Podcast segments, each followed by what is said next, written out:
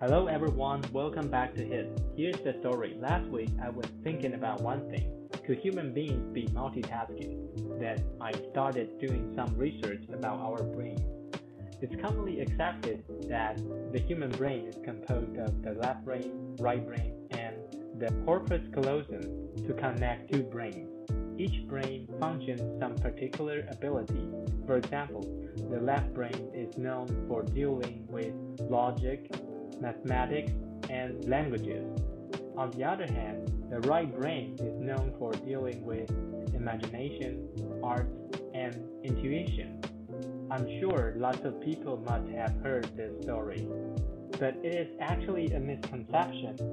Both parts of our brain collaborate through the bridge, corpus callosum, and perform any behaviors as one, which is founded from the brain CT scan.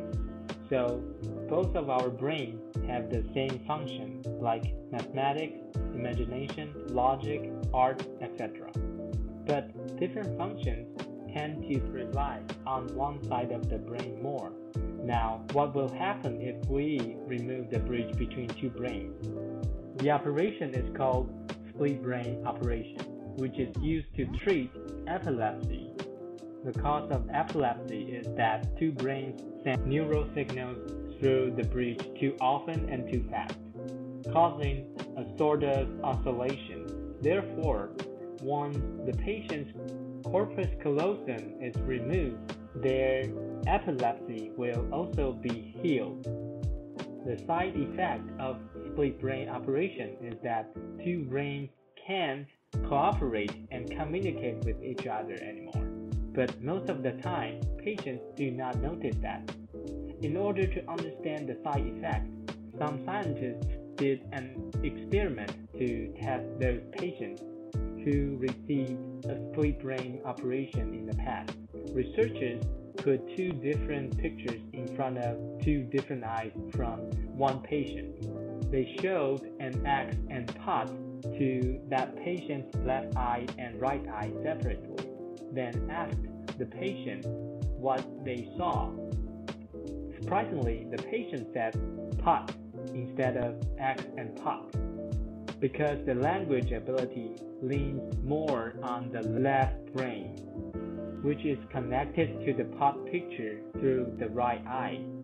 To summarize their experiment, the independence of two brains becomes more obvious after the split brain operation especially when both eyes see different things.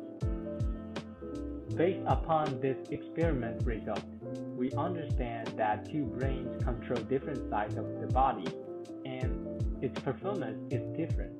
So we should be able to train both sides of the body to do everything.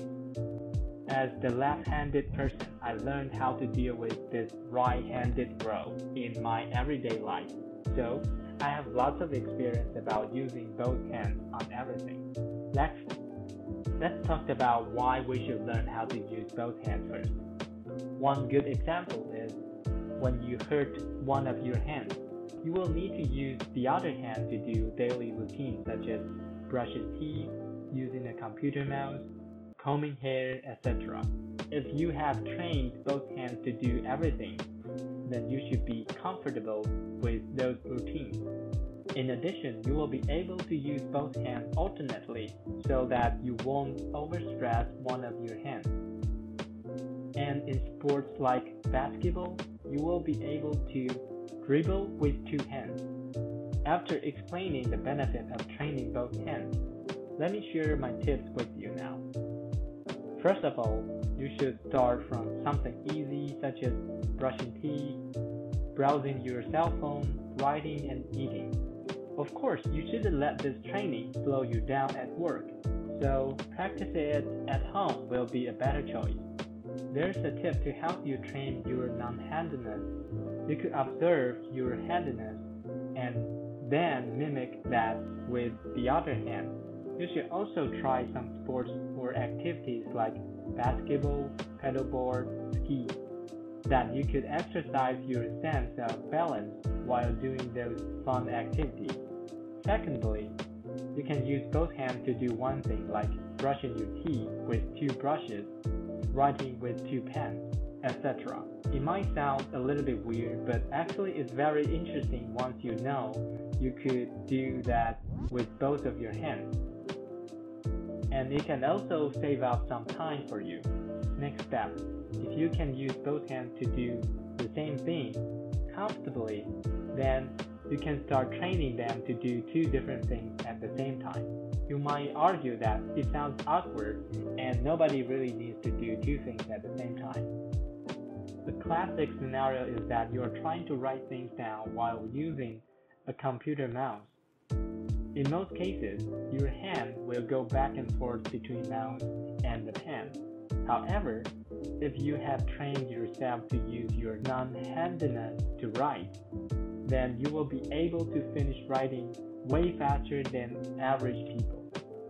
Finally, those physical exercises we have talked about are to get your body ready for the brain exercise. Now, I'm talking about using those brains to do two different things, which is multitasking. For example, talking and counting at the same time, or counting while reading. I can't really think of any scenario where you could apply this ability to, but this exercise can really help you to pay attention to multiple things simultaneously. Once you are used to dealing with multiple things, you will find out you can pay more attention to details while doing only one thing because your brain is used to dealing with more complicated things. One classic example is that after you drove a manual car for years, it will be much easier to drive an automatic car so you have an ability to brake and speed up more gently with auto car than a manual car. I also think it's possible to skip the physical exercise and start the brain exercise directly. But I personally feel that the physical exercise can make the brain exercise easier. Now, let me share my training result with you. I started training both of my hands this February. I have learned how to use both hands to brush teeth, use the computer mouse, use forks and knives, and write. Now, I'm sure that I won't overstress my right hand even when I need to work in front of the computer for 24 hours a day. And the biggest benefit from my experience is that I hurt my right hand while surfing, and it was really bad, so I couldn't raise my hand at the time.